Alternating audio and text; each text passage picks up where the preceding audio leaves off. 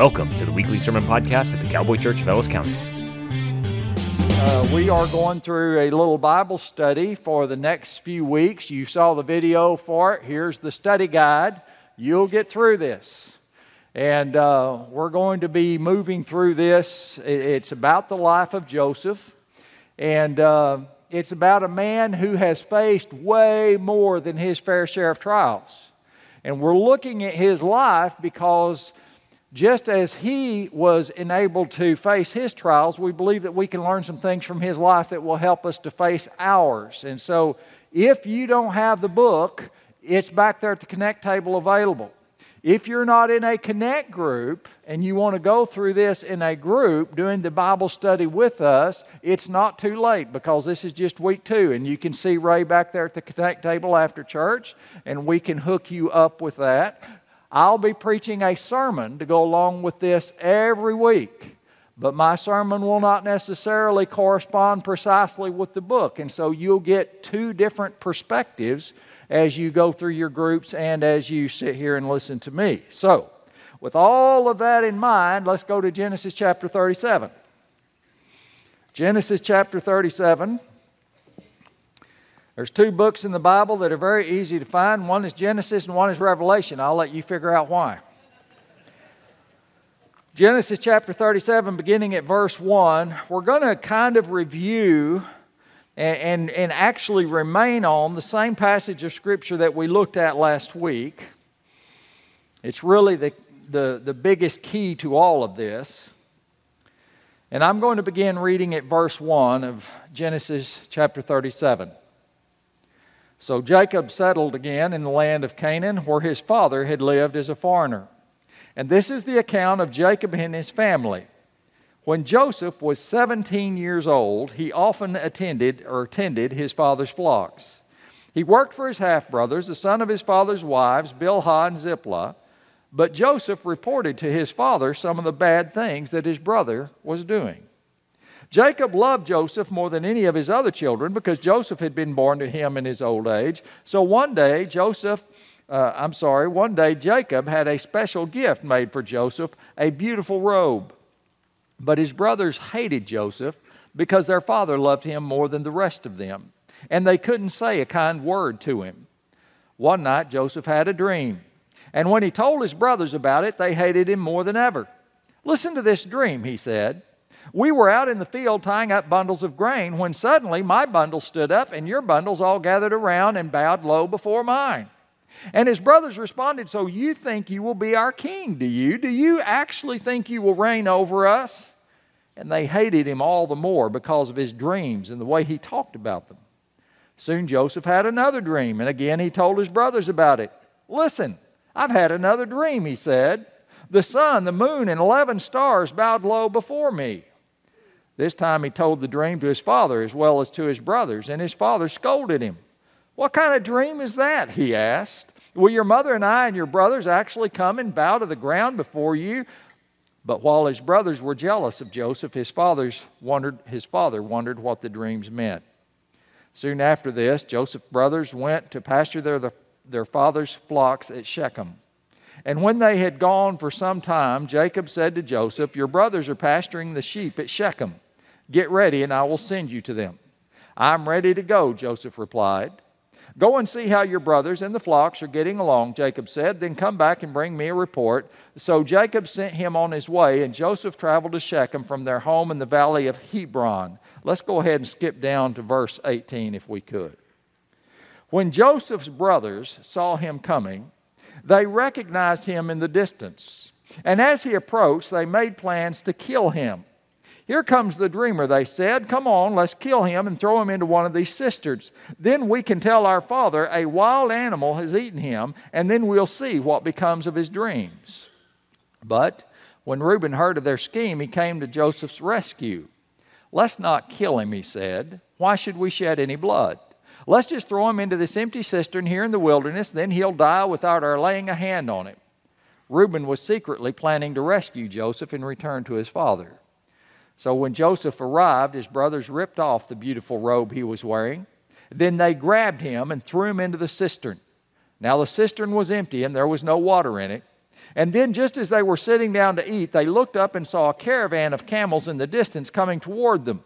It was a group of Ishmaelite traders taking a load of gum, balm, and aromatic resin from Gilead down to Egypt.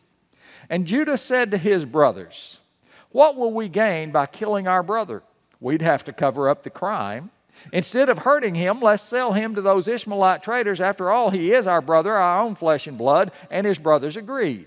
So when the Ishmaelites, who were Midianite traders, came by, Joseph's brothers pulled him out of the cistern and sold him to them for 20 pieces of silver, and the traders took him to Egypt.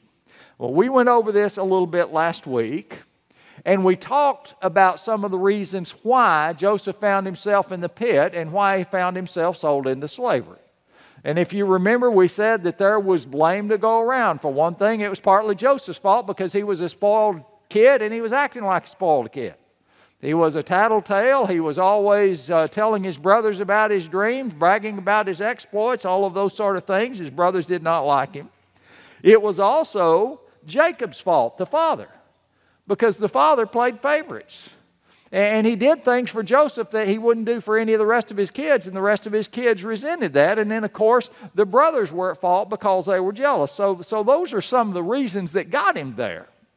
But this morning, I don't want to focus on the why so much as I want to focus on how this must have seemed to Joseph. Think about where Joseph was in life when all of this happened. He was actually in pretty good shape, wasn't he? He was his father's favorite child, given favoritism at every turn.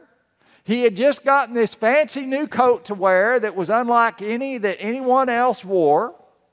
He had minimal responsibilities, it seems to me, from what we can read, because it seemed like while all of the other brothers were out tending the sheep, Joseph just kind of got to go around and keep his eye on things and make sure they were doing it right and report back to dad. That wasn't too bad of a gig. And, and probably he had every reason to believe that whenever something happened to his father, he might inherit a larger portion of the estate because of his father's favoritism.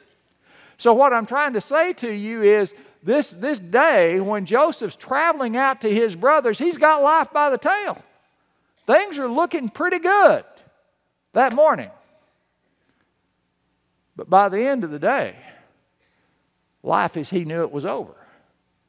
Because those who he thought were part of his family, they were part of his family, but those whom he thought would, would not have done anything like this to him, they betrayed him threw him into a pit, sold him into, into slavery, essentially, and off he went to Egypt. Guys, that is very much the pattern that we all face when we live in this world. It is an amazing thing. See, I don't think Joseph saw any of this coming. I think life was just going pretty well for him when all of it fell apart in the blink of an eye. And life can do that to us. We can get up in the morning thinking everything is perfectly fine, then we get a telephone call from our doctor. Maybe we did a routine lab. Maybe we had our physical, and all of a sudden we find out that life as we have known it is about to change and change dramatically. Maybe we have been in a marriage that we considered, if not happy, at least a committed marriage and all of a sudden there is a knock on our door or someone comes by our office and they serve us with divorce papers. And everything that we thought that we had in life is suddenly taken away from us. Maybe we consider that god has blessed us with a beautiful home and we have raised our family in it and grown to love it and it is comfortable to us and one morning, all of that is still there, and that afternoon, a tornado or a fire or a flood has taken it all away, and we find ourselves without anything that we valued having to start all over again.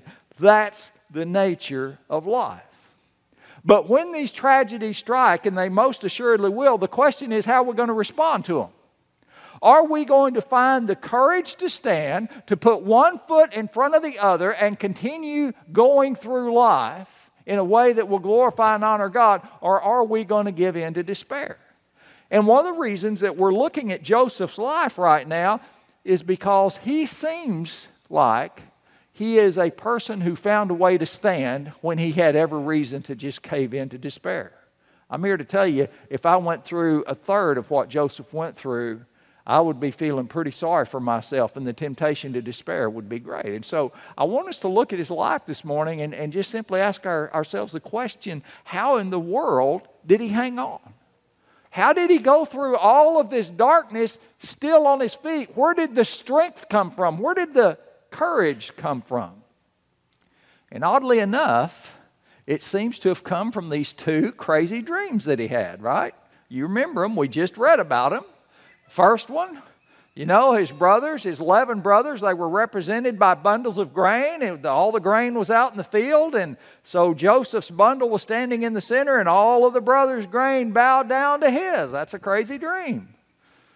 And the sun and the moon and 11 stars bowed down and worshiped him. And, and I don't think for an instant that Joseph really understood what these dreams meant. They didn't give him any clarity into the future. He didn't, he didn't really know where he was going.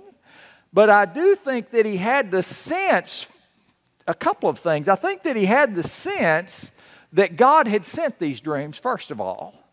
And secondly, he had the sense that these dreams meant something about his destiny, something good.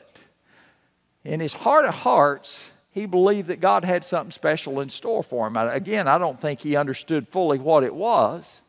But as he was marched off into slavery, the only real thing he had to hold on to was what God had showed him in these dreams. He said to himself, Joseph, God has spoken to you, God has revealed something to you, God has a plan for you, and this ain't it. this ain't it, what you're going through right now. And I think he just held on to that through one trial and then the other.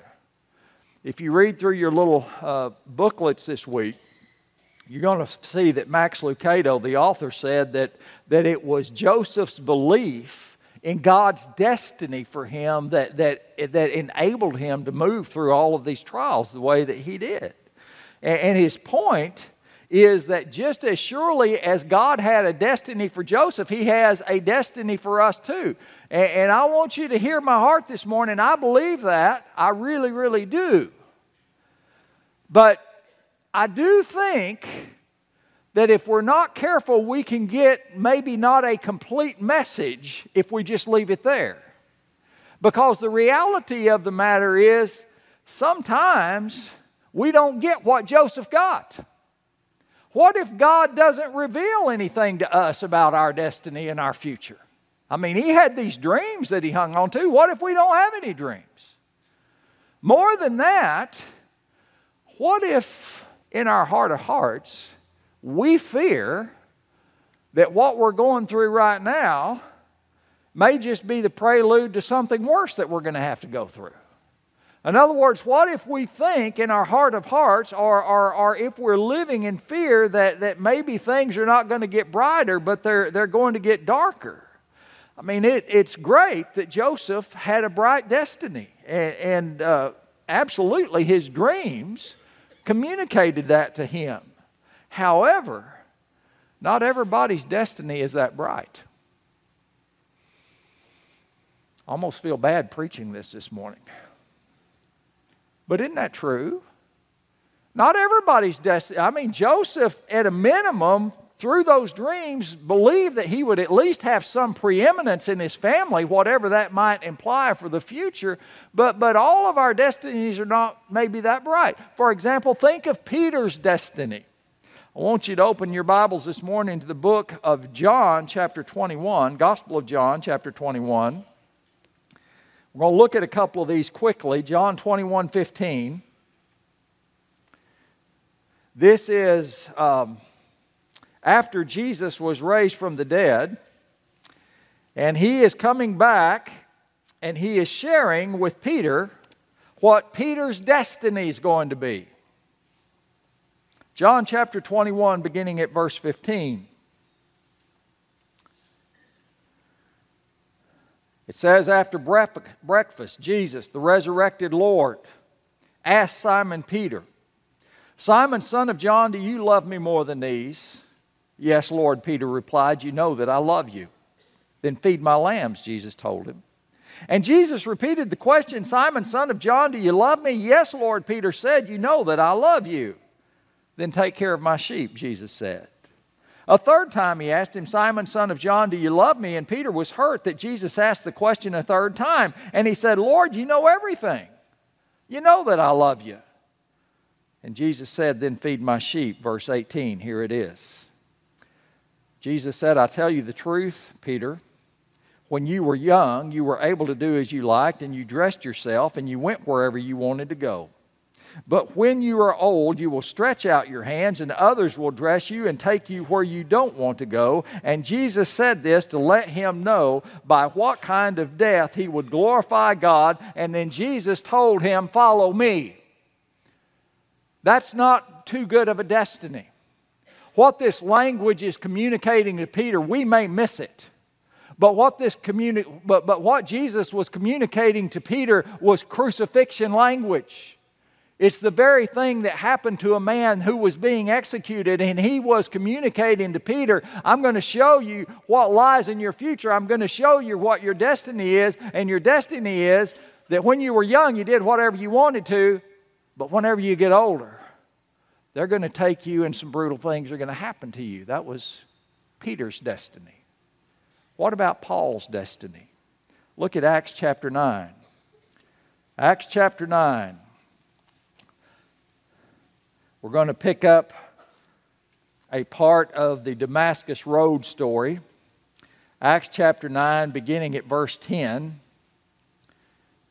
And we are uh, we're going to look at a disciple named Ananias and the part that he played in Paul's story. Acts chapter 9, beginning at verse 10. God has already appeared to Paul on the road to Damascus and blinded him. And as we pick up in verse 10, it says, Now there was a believer in Damascus named Ananias. And the Lord spoke to him in a vision, calling Ananias. Yes, Lord, he replied. And the Lord said, Go over to Straight Street to the house of Judas, and when you get there, ask for a man from Tarsus named Saul. He's praying to me right now. And I have shown him a vision of a man named Ananias coming in and laying hands on him so he can see again. But Lord, exclaimed Ananias, I've heard many people talk about the terrible things this man has done to the believers in Jerusalem, and he is authorized by the leading priest to arrest everyone who calls on your name. But the Lord said, Go, for Saul is my chosen instrument to take my message to the Gentiles and to kings as well as to the people of Israel. And verse 16, I will show him how much he must suffer for my name's sake. Do those words sound ominous to you? They sound ominous to me. And so, Jesus here is speaking about Paul's destiny. And he is telling Ananias, I'm about to show this man how much he's going to have to suffer. I said a while ago, it is wonderful that Joseph had a a good, bright destiny, even in this world. That is amazing. It's wonderful. And some of us may have that. But there are those who are called to a harder way. And sometimes that destiny is out there too. Think of the destiny of the Lord Jesus Himself. In Matthew chapter 20, verse 17, and you don't need to go there, it says this it says Jesus was going up to Jerusalem and he took his 12 disciples aside privately and told them what was going to happen to him. He said, Listen, we're going up to Jerusalem where the Son of Man will be betrayed to the leading priests and the teachers of the religious law, and they will sentence him to die, and then they will hand him over to the Romans to be mocked, flogged, and crucified, but on the third day he will be raised from the dead. How is that for a destiny? What do we do whenever we are already in a dark place and, and we fear that things may not get better? What do we, how do we manage to stand whenever we feel like we are confronting things that are just so overwhelming that we don't know how we're possibly going to move through them? I think what I would like to do for a few minutes this morning is dig just a little bit deeper into how Joseph actually stood.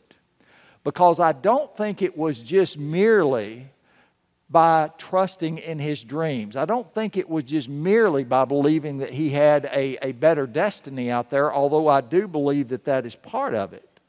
I, I, I think that Joseph stood not so much on the basis of what he believed his destiny to be, but he stood on the basis of the power of God, whom he believed had given him those dreams.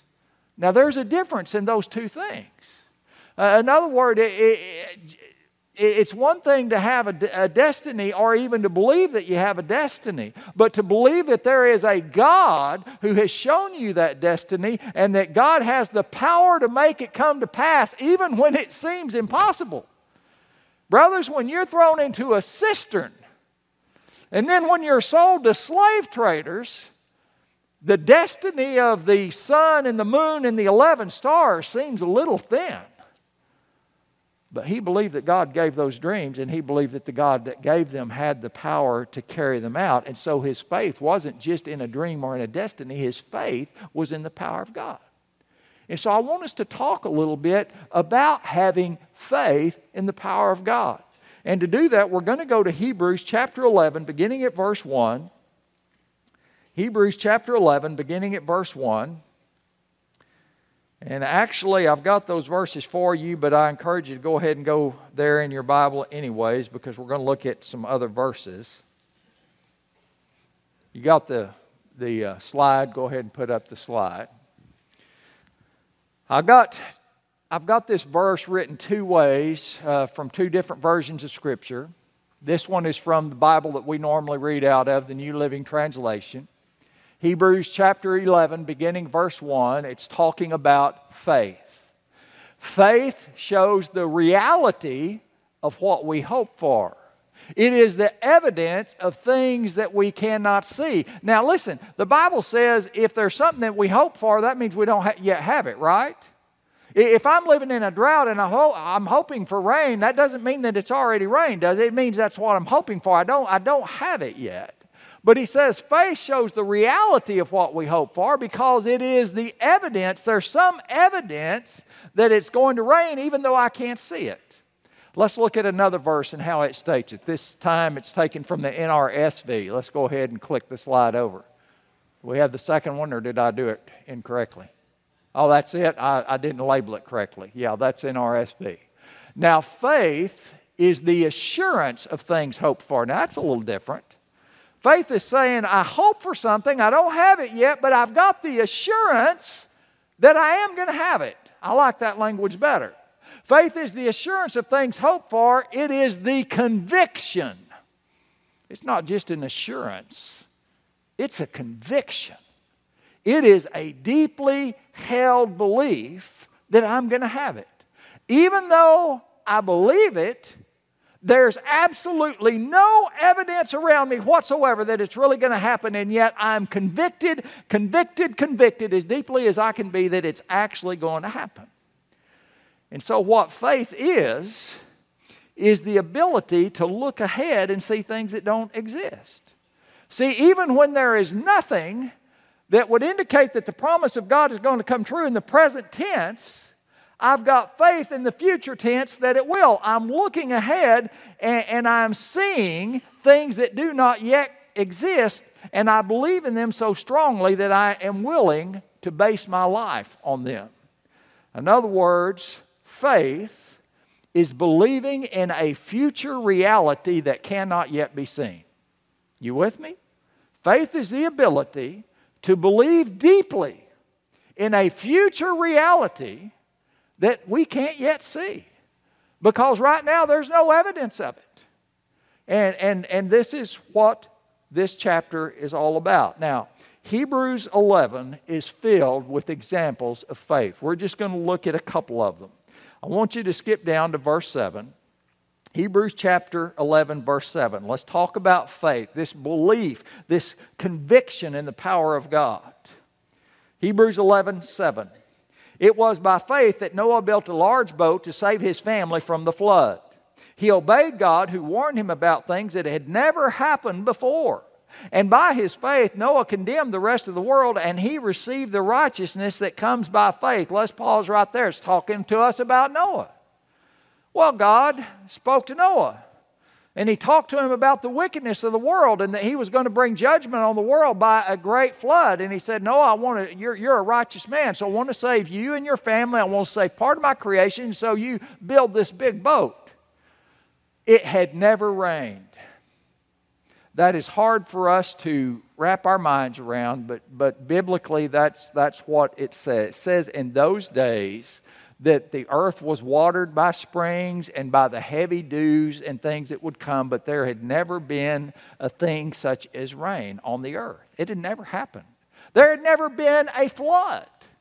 And so God is talking about deluging the whole earth with so much water that it, that it takes everyone out. And, and they're, you know, Noah's looking around. Maybe they're in a drought. I don't know, but I do know it hadn't rained. It's never happened before. God's describing something to Noah that has no basis in current reality whatsoever, but he's pointing to a future. And Noah believed in, the, in God's ability to carry that out so much that he spent the next approximately 100 years building a boat and preaching about the coming judgment of God. And that's why he was counted as a righteous man. Let's look at the second one. Verse 8. It was by faith that Abraham obeyed God when God called him to leave home and go to another land that God would give him as his inheritance. And he went without knowing where he was going, and even when he reached the land God promised him, he lived there by faith, for he was like a foreigner living in tents. And so did Isaac and Jacob, who inherited the same promise. Abraham was confidently looking forward to a city with eternal foundations, a city uh, designed and built by God. Just to touch this very lightly, God called Abraham, said, I'm going I'm to give you a land, and, it, and it's going to be for you and your descendants. And I want you to go to this land, and I will show it to you. And, and so Abraham believed God. He followed him. He went to this land. Guys, he never owned any of it. His immediate ancestors didn't own any of it. And God had not only promised him that he would give him a land, but that he would make him the father of many nations. Now, that's a pretty good promise if you have kids. He didn't have any kids. And he and his wife are old. If I remember I believe Sarah was 90 years old. How's she going to have a kid? It seemed impossible. There was no evidence. I mean, to the physical eye, you look at it, it's crazy. Abraham's 100, Sarah's 90. You're going to be the father of many nations. How are you going to have kids? Talk about postmenopausal. Post, post, post.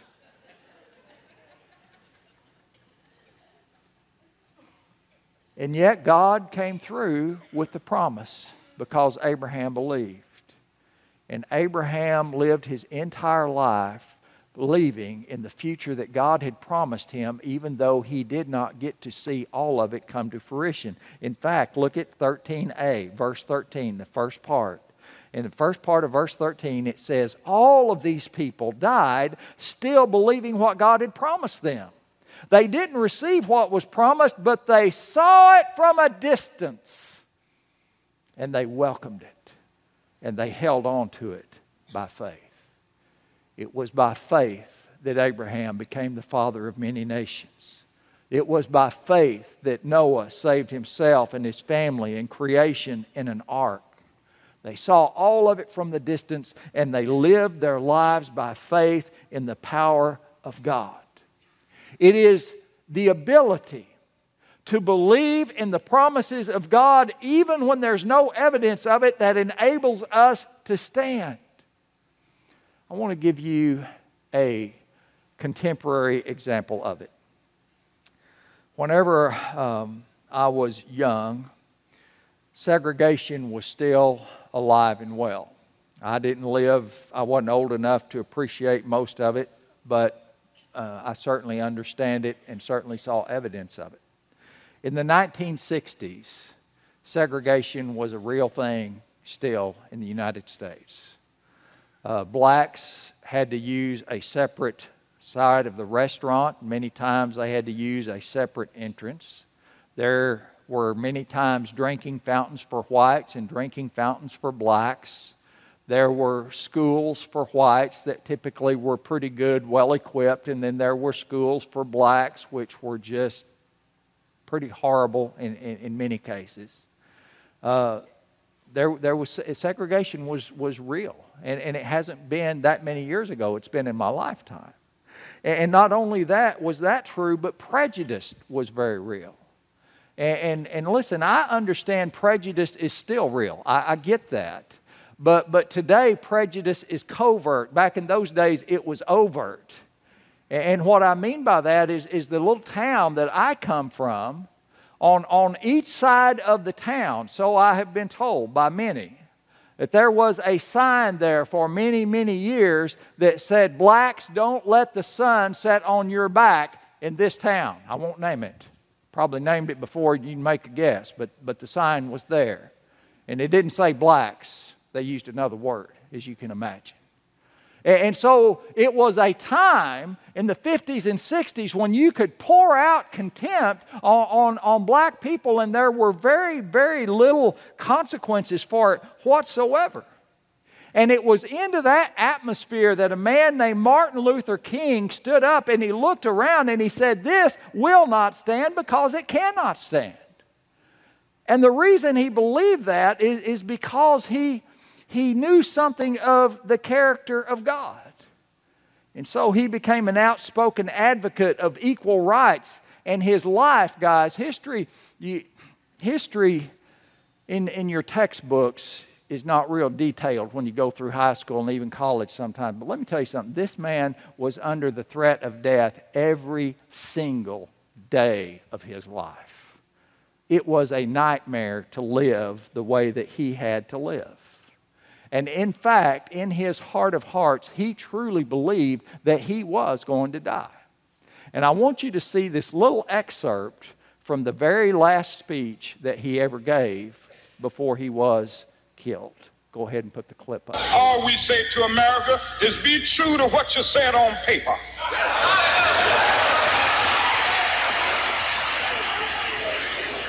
If I lived in China or even Russia or any totalitarian country. Maybe I could understand some of these illegal injunctions. Maybe I could understand the denial of certain basic First Amendment privileges because they haven't committed themselves to that over there. But somewhere I read of the freedom of assembly. Somewhere I read of the freedom of speech. Somewhere I read of the freedom of press. Somewhere I read that the greatness of America is the right to protest far right.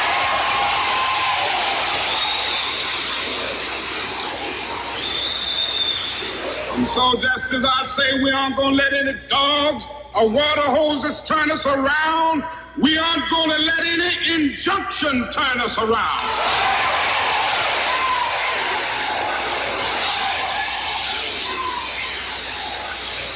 Well, I don't know what will happen now.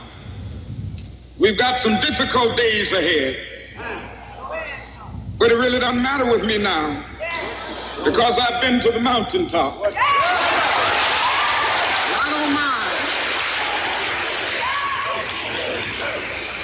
Like anybody, I would like to live a long life. Longevity has its place. But I'm not concerned about that now.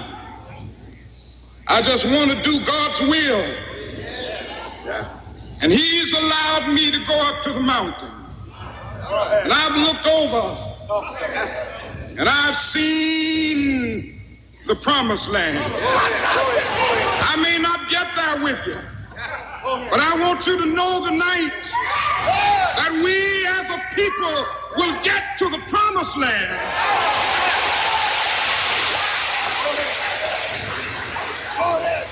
So I'm happy tonight. I'm not worried about anything. I'm not fearing any man. Mine eyes have seen the glory of the coming of the Lord. You know what you call that, brothers and sisters? You call that faith. Everything in the current circumstances looked bleak. His people were living in grinding poverty. There was injustice happening everywhere.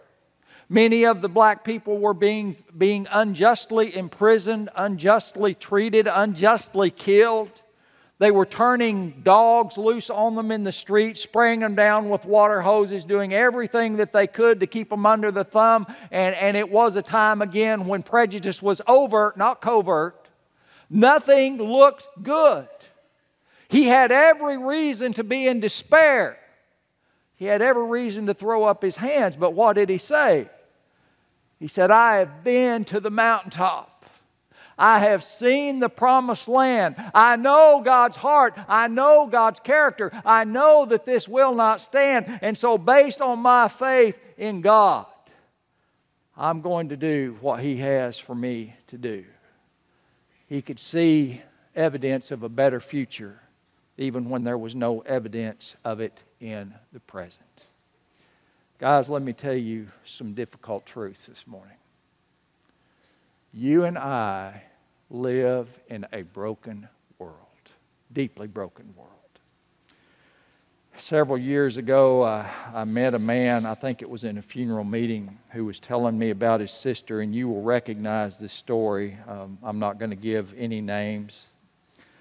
Uh, but uh, this woman was kidnapped over in Parker County her home was burned, her car was burned. They didn't know where she went. She was missing, and police found her uh, over in Corsicana.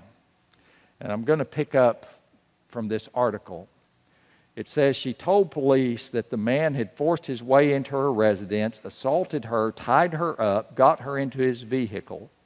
Two days later, he returned to the woman's home and burned it down. The man admitted that he had hit the woman several times with his fist and a rolling pin, according to court records. He told police that he bound the woman with handcuffs, strung her up in a homemade device used for skinning deer. And people and, and police swept the home, finding handcuffs, ankle restraints, sex toys, and a leather gag. I hope I never see it again, Parker County Sheriff said to me, it was a house of horrors. Stuff like this happens all the time. We experienced it in our church just a few years ago when, when uh, Missy, Missy Bevers went to a church down the street to lead an exercise class and someone went in we don't know who and she was she was beaten and punctured to death those things happen every day and so every time I'm watching the news or I read the paper and I hear about some child or some woman that's gone missing, I got to tell you, my heart just drops because I say to myself, this is not going to end well. I carry within my soul the knowledge that we live in a world where things usually don't end well. My mom always wanted me to watch a movie I resisted until about a week ago, and I thought, well, this maybe will cheer mom up because she liked the movie. Maybe you saw it's real old. It's called Dances with Wolves.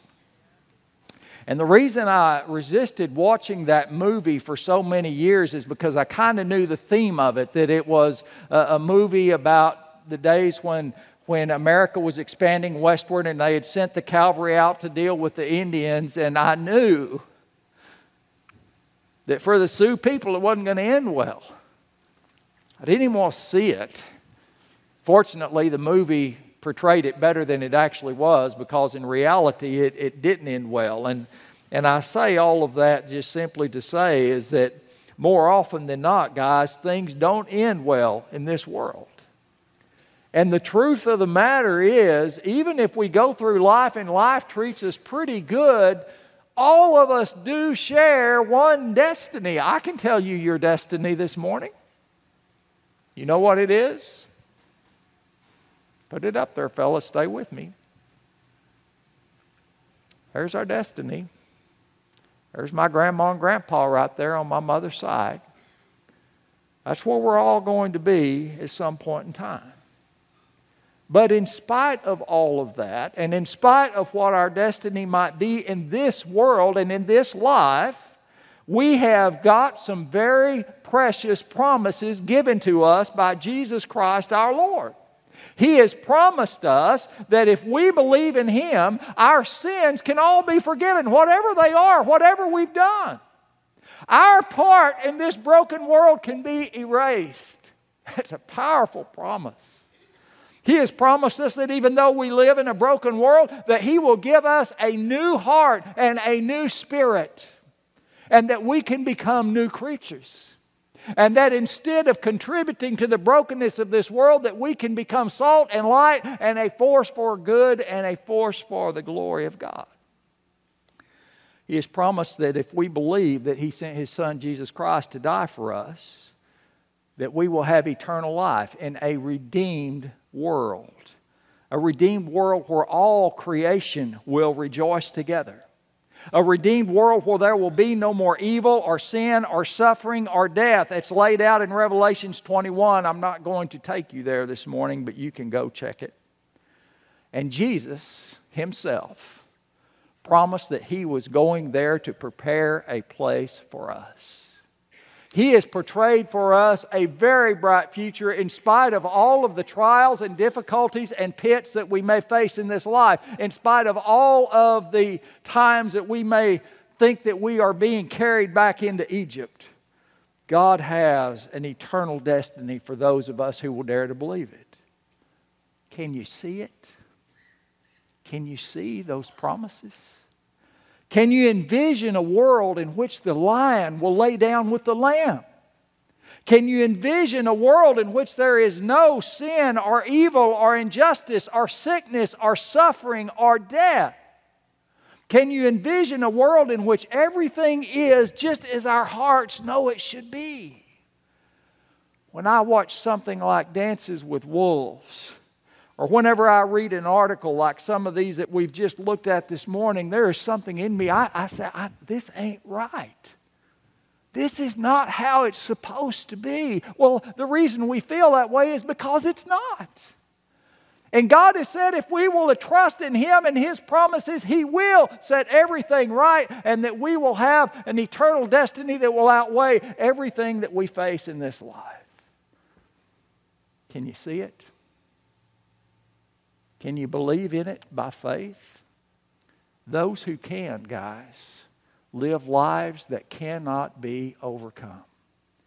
The apostle Paul in 2 Corinthians chapter 4 writes this. He said, "We are hard pressed on every side by troubles, but we are not crushed. We are perplexed, but not driven to despair. We are hunted down, but never abandoned by God. We, got, we get knocked down, but we are not destroyed. Through suffering, our bodies continue to share in the death of Jesus so that the life of Jesus may also be seen in our bodies. That is the picture of a life that is lived by faith, knocked down, but it always gets back up, hard pressed, but never destroyed. It is a life that sees and carries with it the conviction that every one of God's promises will be yes and amen, that God's going to bring every bit of it to pass. I pray that whatever is going on in your life right now, that God will grant you the grace to walk through it by faith. Believe in God, trust in His promises. Know that He has something for you no matter what happens in this world. I pray that God will grant you the grace to see beyond your trial and to see ahead, to look forward by faith to what God holds for you, and to believe so strongly in it that you cannot help but you cannot help but live as though you already have it. That's what Abraham did. I mean, he saw ahead. He didn't have it yet, but he lived as though he did. I pray that will happen for you. And if that seems impossible, okay, because I know to some of you it does, especially if you're in the pit. If that seems impossible, I encourage you to go to the fountain and drink. Go to God and His Word. Begin to fill your heart, fill your mind on the promises of God. Let those promises come alive within you so that you will have the hope uh, in you of what God has promised, so that you can confront your trial accordingly. If you fill yourself with the promises of God and you dare to believe in the God of the promises, you will find a strength and a power to be able to stand and do courageous things even whenever it seems absolutely impossible. Let's pray together. Heavenly Father, I come to you this day in Jesus' name. I thank you for these words of reality and I thank you for these words of hope. Lord, I do praise you and I thank you because I, I believe that in the main you do have a bright destiny for all of us, even in this life. But I also know, Father God, that there are many who will suffer trials and tribulations that are far beyond their ability to endure. And that, Father God, for them to be able to go through them and to experience life and, and to experience peace, Lord God, that is going to require your promises and your help. So, Lord God, I pray that you begin to draw them to yourself, to draw them to your word, to fill their hearts and their minds with the, with the reality of the promises that you have fulfilled for your people past, and give them faith and courage to believe that you're going to fulfill your promises for people going forward. Lord God, sustain us all in the midst of our dark hours. Help us, Heavenly Father, to keep our eyes on Jesus, the author and the defender of our faith, who shed his blood that we might have these precious promises. And Father God, continually remind us of the reality that there's going to be a new heaven and a new earth, the home of righteousness, where the highest value will be love. Father God, give us the courage to fill our lives with this. Give us the courage to hold on to it. Give us the courage to live for it. For we lift it in Jesus' name and for his sake. Amen. For this sermon and many more, check out our website at www.cowboyfaith.org.